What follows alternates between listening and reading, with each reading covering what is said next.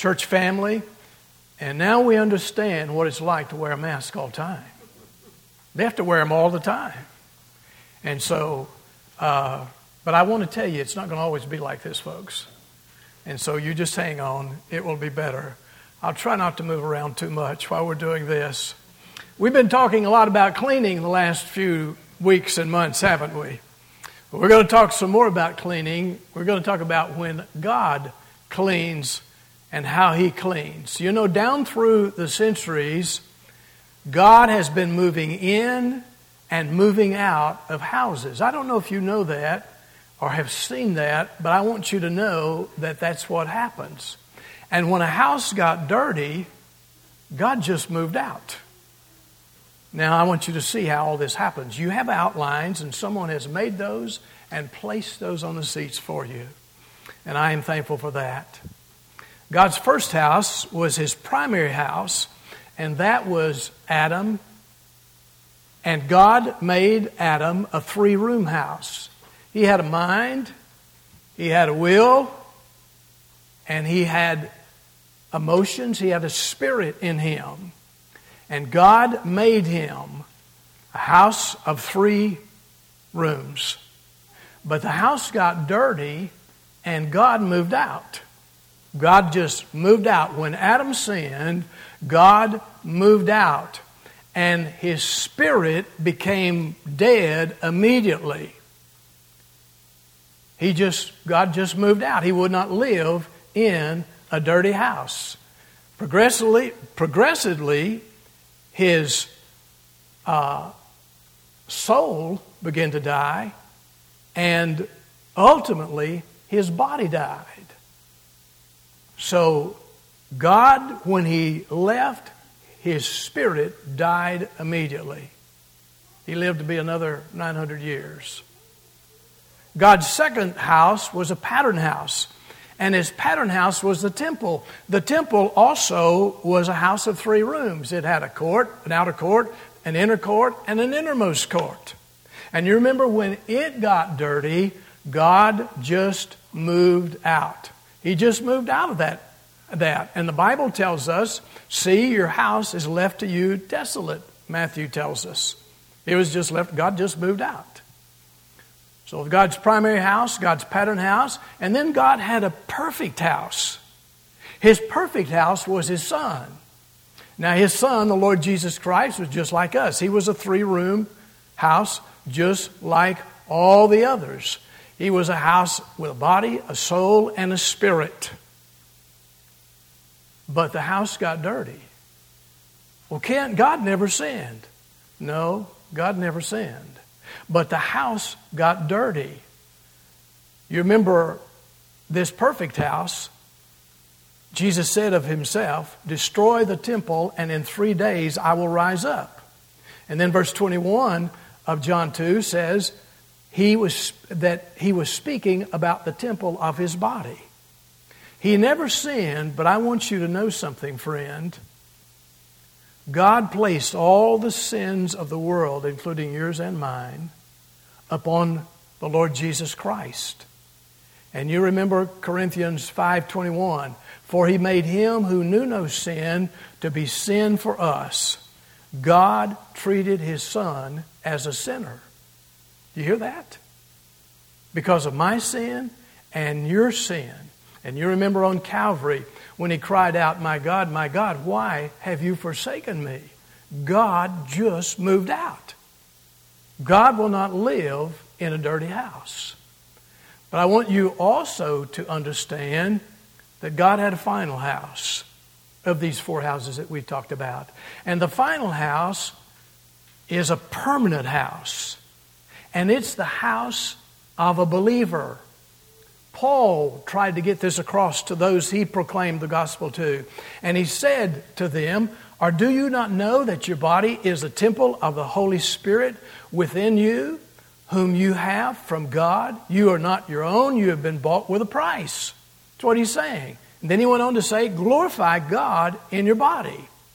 Child of God, if you're born again and a child of God, I just want you to know that when the house gets dirty, God doesn't move out. He cleans house. He cleans house. Because God tells us, and I will pray the Father, and he will give you another helper that you that he may abide with you forever. John fourteen sixteen says, he's not going to move out. He's going to abide with you and with me forever as his child. But he'll clean house. He will clean house.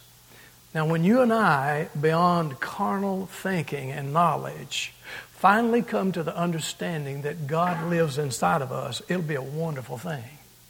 Most of us do not know that. We do not keep that as a part of our constant thinking.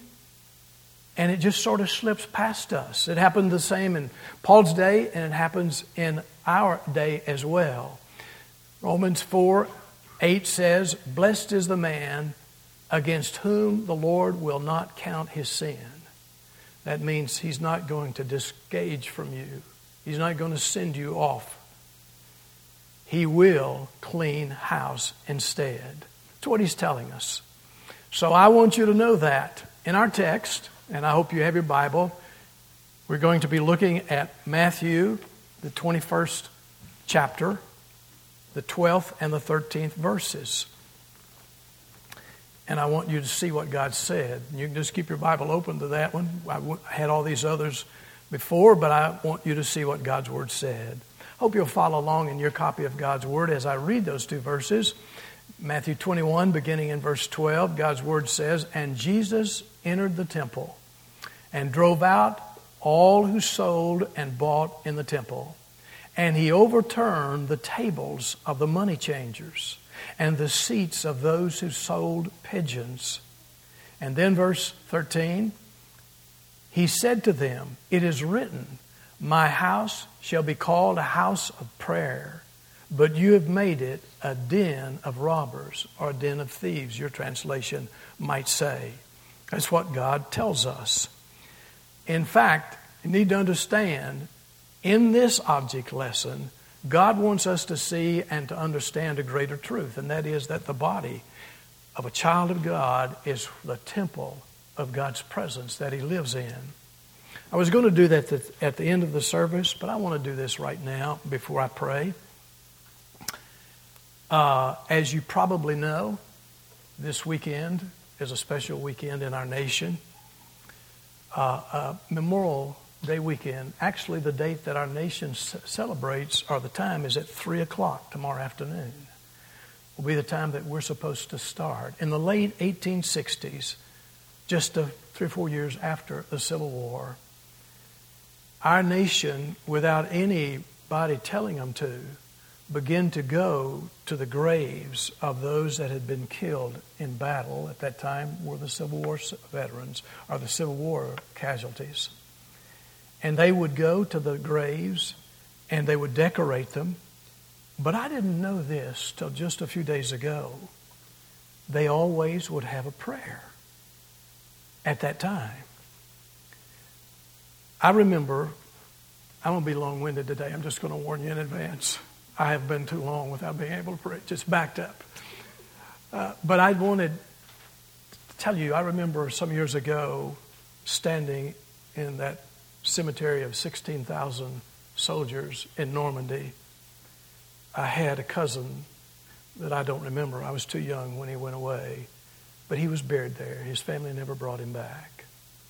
And I stood there, and I'm just going to tell you unashamedly, I wept. Not only for that cousin of mine, but I wept for all those graves, sixteen thousand of them, standing up there looking over uh, at the channel. I want to ask you to do something this morning. If you had a member of your family that has given the ultimate sacrifice in war, would you just quietly stand and remain standing for a moment? If you've had somebody in your family that lost their life in one of the wars of this nation, you feel free to stand if you've had somebody to do that. I stand. Others have standing, are standing also. And would you just pray with me? Father, this morning as we come to this part of our service, Ephesians two seventeen tells us in God's word, he came and he preached peace to you who were far away and peace to those who were near. Father, that covers all of us. And so, Father, I pray, please, that you would use us, your people at Crossroads, to boldly proclaim the gospel of peace right here in Cadiz, right here in our neighborhood, right by our neighbors who live beside us. I pray that. I pray that as your children, those bought by your precious blood, I pray, Father, those of us who know we've been born again, that at this time of crisis in our nation, we would become a tangible reminder of what we deserve as we look at all that's going on around us. But Father, I pray also that we will be those that your Spirit dwells in and that we can share to those around us who does not have this peace, that we can share that with them as well. And then, Father, for those of us who stand and those who know others who may not have been relatives, who have made the ultimate sacrifice, my prayer is that this weekend, and especially tomorrow, we would be reminded again that we're here with the peace and the nation that we have because there were men and women who paid the ultimate case, the ultimate sacrifice. They didn't get to come home alive. Their family did not get to have them back. And we rejoice in their price, their payment, so that we could have liberty, freedom, and the nation that we love. Bless these families, I pray in Christ's name. Amen. Thank you. Well, we're going to talk about what we've been talking about before we started all of this. In the Old Testament, God had a temple for his people. In the New Testament, God has a people for his temple. That's how he works now.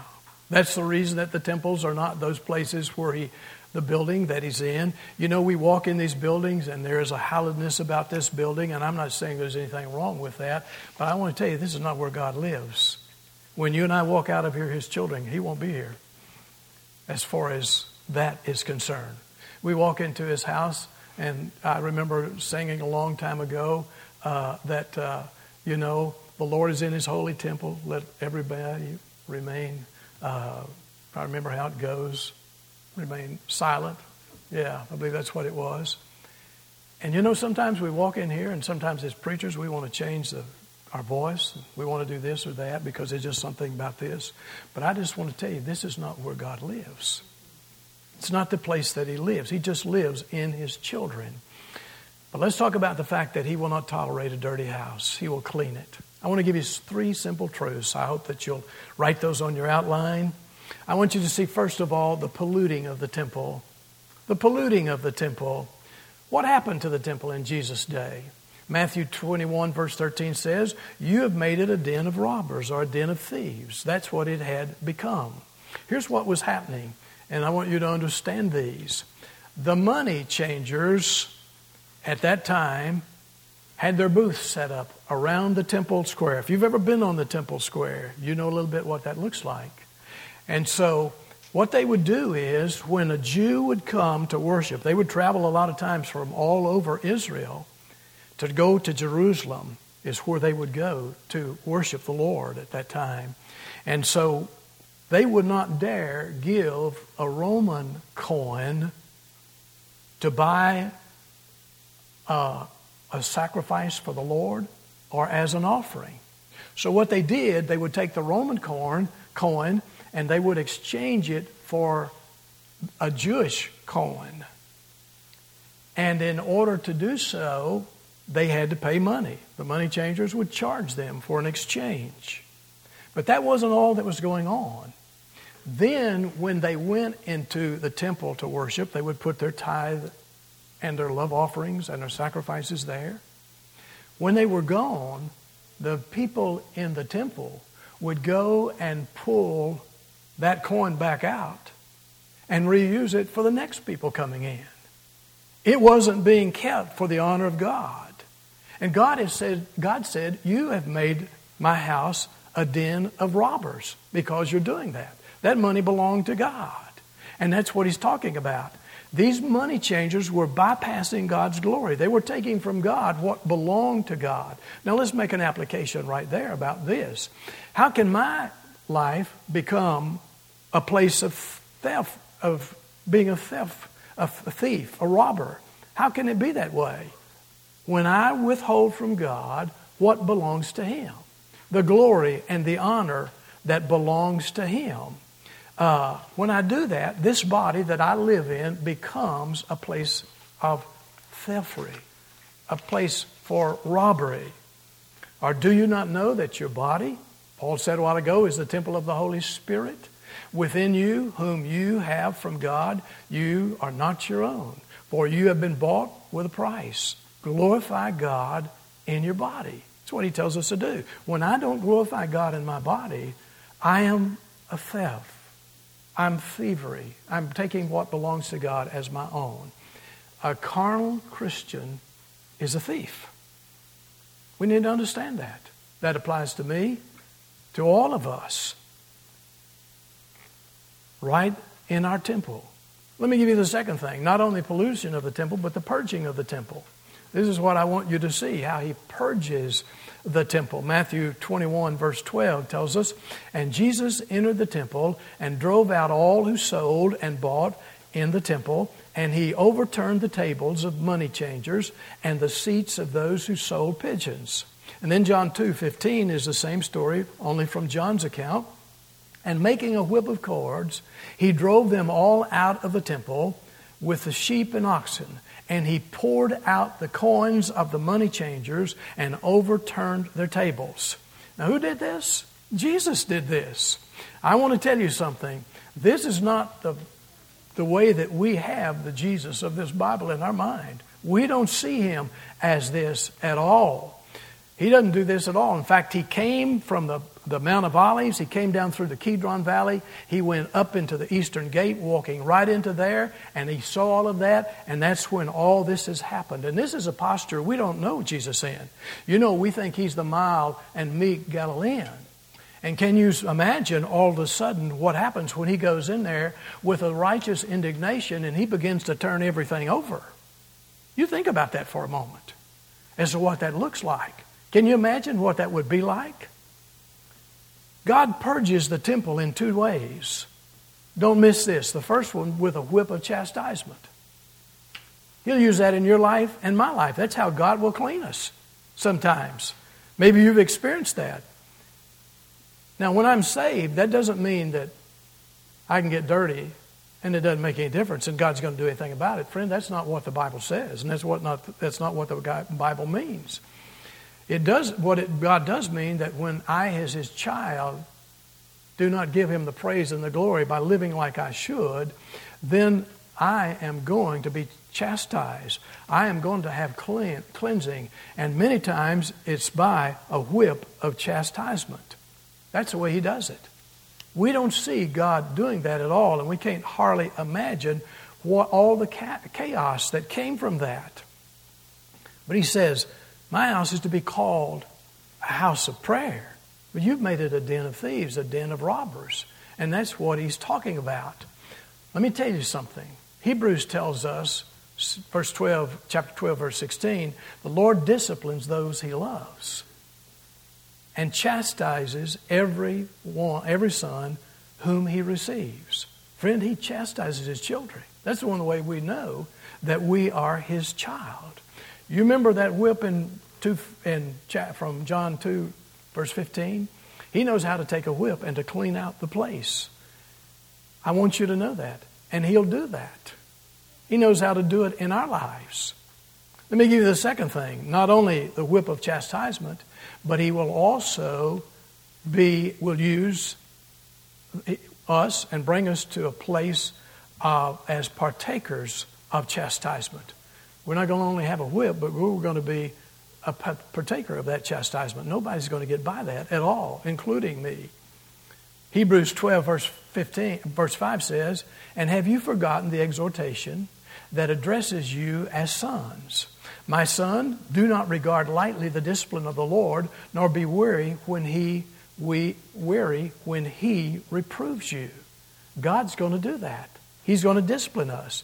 Now listen, people who are not Christians get away with a lot of stuff that God's children don't get away with in this world. Do you know that? He already tells us that. God's Word tells us that. Psalms thirty-seven, thirty-five says, "I have seen a wicked, ruthless man not get away, uh, a ruthless, I'm skipping lines here, a ruthless man spreading himself like a green laurel tree." You may be thinking, "I'm high, wide, and handsome. Everything's going all right with me." Well, friend, that ought to worry you, because that probably means you're not a child of God. You're not a child of God. That's one of his ways of letting us know when he does chastise us and he does deal with us. He doesn't deal with the unsaved like he deals with his children. That most of the that that comes to the that person who is not a believer, not a follower of Christ, not a child of God, comes later at the great white throne judgment, in climaxing in hell. But for his children, a lot goes on in this life that God chastises us with. And he does that because he loves us. That's what it's all about. We're not only the partaker of chastisement, but the next one below that, the bullet below that, the promise of chastisement. Hebrews twelve verse eight says, "If you are left without discipline," now listen carefully, "if you're left without discipline, in which all have participated," all of his children participate especially, "then you are an illegitimate children and not sons." I didn't write that. I'm just reading it to you. The true child of God will be chastised. No ifs, ands, buts about it. He will discipline us. He's going to clean house. And he'll take a whip to the temple if he needs to, to clean us. We're partakers of that. And it is promised to us. Let me tell you the purpose of that. The purpose of chastisement. Really the question is not punishment, or the definition is not punishment, but it's correction. God corrects his children. Hebrews twelve, verse eleven. "For the moment of discipline, for the moment, all discipline seems painful rather than pleasant. But later it yields peaceable fruit of righteousness to those who have been trained by it." We're to be able to dispense the the as as he uses here the righteous the fruit of righteous discipline. It's what he's doing in us for those who are trained by it. Now I want to tell you, you're looking at somebody who was trained by discipline. My mother and my daddy both knew about hickory switches. And every time before they would give me a switching on my legs with a hickory stick, they'd always tell me, "We do this because we love you." Now, that didn't make any sense to me at all when he did that, when they said that. And you know what? For a few years, they loved me more than my sister or anybody else in my family. I was loved a lot. But I want to tell you something. I look back today at what my parents did in the early years of my life when I was being trained for what God had called me to do and wanted me to do. I am so thankful for what they did. I am thankful for that. God says, "I'm doing that to your temple. I'm doing that because I love you. I'm doing that because I have a purpose for you, and that you're to perform and to exhibit this uh, peaceable fruit of righteousness." And it's not going to happen until the training happens in your life. There's the whip of chastisement that he does in my life, my life and your life. We become a den, a den of robbers and those who steal if he doesn't do that. He does that for us. And it happens when I fail to give the glory to God that belongs to him through my mind and my spirit. I'll feel that whip. And you will feel that whip as a child of his. He not only purges the temple by a whip of chastisement, but he'll also do a work of confusion in your life. Confusion. Do you feel like your life is just confused? There's a lot of things not going like we want them to go. Well, I want to tell you something. God not only turned those tables over, but that chapter in John, chapter two, verse fifteen says he made a whip of cords and he drove them out of the temple. And the sheep and are with the sheep and the oxen, oxen, and he poured out the coins of the money changers and overturned their tables. Can you imagine that? Here, a God of order is bringing disorder. We don't like to see him that way, but that's exactly what he's doing. He's doing that. Can you imagine what that was like when he walked up there? If you've stood around that, you know that's just big flat stones everywhere and the temple setting there. And Jesus walks into that place and he begins to take that whip that he has plaited and he begins to take that whip to all the people around there and he begins to drive them out, starting with the animals. Can you imagine? And then starting the coins as he began to turn over that. Can you imagine what it was like? These people had all their nickels and dimes and quarters and half a dollars and dollars or whatever they had. They were all out there, and that was turned over, and the animals were running in all different directions, and they were some of those were big animals. You didn't want to get in front of them when they got spooked. And then those coins were running on those rocks everywhere, and people were just scattering. The animals that were making all that noise were just getting out of there as fast as they could. Can you imagine the chaos? Well, let me tell you something. It took me a while some years ago to realize that God will bring chaos to the life of his child when the life does not bring glory to him. He does that. He does that. We make our plans. Plans on what we're going to do when we graduate. Plans on what we're going to do for a living. Plans on who we're going to have as a mate in our life. Plans on how we're going to retire. And then we go to God and we want him to superimpose his will on top of our plans. He doesn't work that way, folks. And what happens is, down through my life and your life, all of a sudden there's just a lot of confusion in my life as a child of God. I'm really not sure what I'm supposed to do and why isn't this working? I thought this was going to be all right. Friend, that's God's chastisement in your life and in my life. I've had that. I know about that. Things not going as we thought they were was supposed to go. We're not to run our lives. We belong to him. I want to tell you, in the mornings when I get up, I don't want my hand to get up and say, Kent, guess what I'm going to do for you today? I'm going to write some letters. I'm going to shave you. I don't want my hand doing that. I want my hand just hang over my side till I call on it. God doesn't want you doing those things until he calls you. We are to wait and to serve him. Or do you not know that your body is a temple of the Holy Spirit within you, whom you have from God? You are not your own, for you were bought with a price, so glorify God with your body. I was bought at a great price. So were you as his child. I belong to him, mind, will, and emotions, every bit of me. Every bit of me. God don't want me to tell him what to do. God wants me to say, Lord, you tell me what to do. You tell me what I am supposed to do. Here I am, Lord, and if you want to turn over my tables, if you want to change all the direction of my life that I've been heading, if you want to do any of this, you just feel free to turn it over, Lord. I belong to you. I belong to you. Your plan is always better than mine. I want your plan for my life. Listen, child of God, God's working in your temple. He's working in my temple. He's doing that. He's not working in your temple to make you prosperous or popular. He's cleaning house so that he might live and dwell with you, and the right thing might be produced in my life and your life. And he'll re, he'll turn over your neat little organized life, if that's what he has to do, to get your attention. Has he ever turned the tables on you? Boy, he has me. I want you to know. Well, you'll not live in a dirty house. There's the polluting of the temple, the purging of the temple, and then I want you last to see the purpose of the temple. The purpose of the temple. Why do I exist as a child of God? Why did God make me? And why did God save me? Why all these things? Well, there's these purposes, three of them, that I want you to see as we close. When the house is purged and cleansed, the purpose will be seen more clearly. You can't see it until that time as well. First of all, my temple is to be a house of prayer.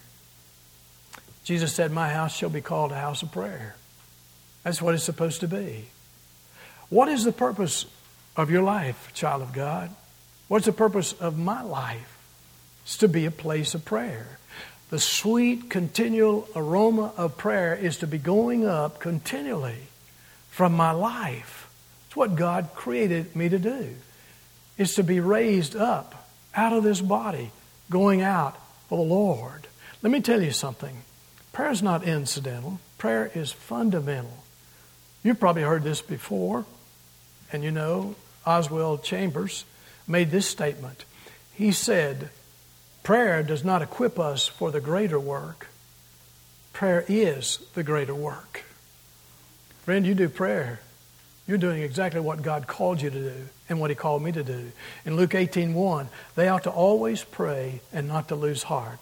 You know, there's times when I went to church and God really worked and there was a great spirit in the church, and I'd go home, and maybe that evening, that night when I went to bed, I didn't sleep good. I just sort of wrestled and turned. I got up the next morning just feeling like, ah. And I didn't feel much like praying at all. But God, it took me a while for God to realize he really don't care about my emotions or my feelings when it comes to going this matter of prayer. I'm to do it when I feel like it. I'm to do it when I don't feel like it. I'm to do it till I do feel like it. That's what prayer is supposed to be. It's what God intends for us to do. And that's what he wants done in our life. Our physical, emotional self will tell you everything and tell us everything. And it'll keep us from praying. But we're to offer up prayer from this body. First Samuel eleven thirteen. Far be it from me that I should sin against the Lord, ceasing to pray for you. There's a second thing that our prayer, our body is to be, this a temple that we live in, is to be a place of power. If you read the rest of the story, and I'll not go in to read it, but especially in Matthew, you'll find out that when he drove out all those people in the place of worship, the temple there and around the temple square, when he drove them out, some wonderful things happened when that happened. I didn't notice that until some years ago that I realized that. But I want you to know what happened in verse twenty-one, chapter twenty-one, verse fourteen, just right after that. And the blind and the lame came to him in the temple, and he healed them. It was a place of power. Not only a place of prayer, but a place of power. That's what it's supposed to be. And God wants to do that in our life. Now, Jesus worked miracles in the temple when the temple was cleansed. When my temple is cleansed, there will be power in my life and in your life as well. If somebody was blind in our congregation and they were given light, uh, sight, and you knew they were blind before that miracle, you would you couldn't get over that. It'd just be amazing that they could see after many years maybe of not being able to see at all. We get excited about that. But I want to tell you something, friend, and I want you to listen to carefully. When Jesus did miracles in the temple, and then he did miracles while he was here on earth in the flesh, these were to point us to greater miracles, to greater miracles, greater power, which happens when the temple is clean. Yes, it's wonderful when the lame can walk and the blind can see and the, those with illnesses are healed. But I want to tell you something, friend. Listen carefully to what I'm about to say. The miracles of glory are not as great as the miracles of grace. I got to say that again. I'm not sure you get it. The miracles of glory are not near as great as the miracles of grace. Listen, I want to tell you something. All Jesus Christ had to do was speak a word and a physical body would be healed, or whatever he wanted done, healed. But do you know when Jesus Christ, when Jesus Christ saved me, he had to put his son on the cross to save me. He had to do that for you. That's much greater. We get excited about these others, and I'm not saying we're not, but you let some poor soul come to know Jesus Christ as Lord and Savior, and sometimes we think, when are we going to get out of this place? Oh, my friend, we just got things so backwards. So backwards. He did these. And that's the reason he said, greater works will you do than he was able to do what he did. Goodness. He put his son on that cross and turned his back on his son. That's what it costs to heal me spiritually and to heal you spiritually. It don't take any special effort to do the others. He could do that with a word. But when he saved souls, he died in agony in his own blood. God's supreme plan for mankind is for all of us that we might not miss heaven. That's his plan for our life, for my life and your life. And we don't see that. We see everything else. He's not willing that any should perish, he tells us. You and I are to be audio-visual Christians everywhere we go. Our spiritual eyes being opened where you are, then your body's not being what God intended to be. Your temple's not what God intended to be. When the temple is cl- is cleansed, it becomes a place of prayer, and it becomes a place of power, and it will no longer be a place, a den of thieves. But then the last thing he tells us is, it's a place of praise. twenty-one, Matthew twenty-one, fifteen and sixteen says, but when the th- chief priests and the scribes saw the wonderful things that he did, and the children crying out in the temple, you remember that scene, singing Hosea to the son, to the son of David. They were indignant, these priests were. And they said to him, that's Jesus Christ, do you hear those who are saying? Do you hear what those are saying? And Jesus said to them, yes. Have you never read, out of the mouth of infants and nursing babes, you have prepared praise. We're to be a place of praise. You have prepared praise. Praise. Can you imagine what the halls of that temple was like when the praise began to ring out? Do you know the reason that I still live here in this flesh and the reason I can stand up here in front of you? God wants me to give praise to him. And when that comes, when that time passes, he'll take me home. Or when that time that I don't do that anymore, he will cleanse the temple. He knows how to do that. That's the reason I'm still alive, that I might give glory and praise to the King of Kings. And I want to tell you, I have trouble with people who don't sing praises to God who claim to be his son or daughter. I've heard the old story, I can't sing a thousand times. Friend, thank God he don't care about whether you can sing or not. He wants praises. He wants praises. And down through the years, I've watched people in churches that I pastored or churches I visited, and it seems like there's a bunch of people who just have lockjaw. They're not going to sing, and you're not going to make them. No matter what. Or do you not know that your body is the temple of the Holy Spirit within you, whom you have from God? You are not your own, for you've been bought with a price. Let me give you some life application, and I'm finally closing, and I know you're glad. I just had all that I had to unload.